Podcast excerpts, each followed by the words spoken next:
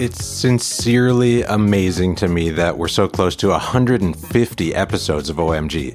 Any of you who know what it's like to put literally anything out into the world, a product or service, artwork, thought leadership, or whatever, you all know that feeling of uncertainty.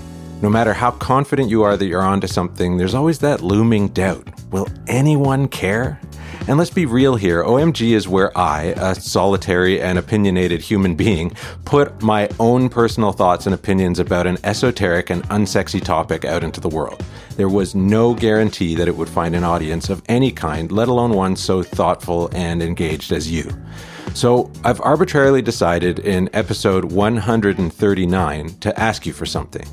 Whether you're a dedicated follower or a recent convert or a first-time listener, please consider following or subscribing to O M G on your favorite podcast platform. Please also take a moment to leave a rating or review. Most importantly, the most powerful way to build an audience for a podcast is to simply tell your friends, family, and colleagues what you like about O M G and recommend that they tune in. It probably hasn't occurred to you that O M G basically can't be ad-supported without ruining the vibe.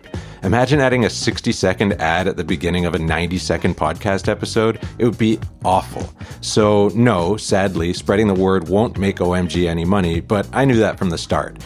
No, spreading the word just, well, spreads the word. I believe in what we're doing, and I hope you do too.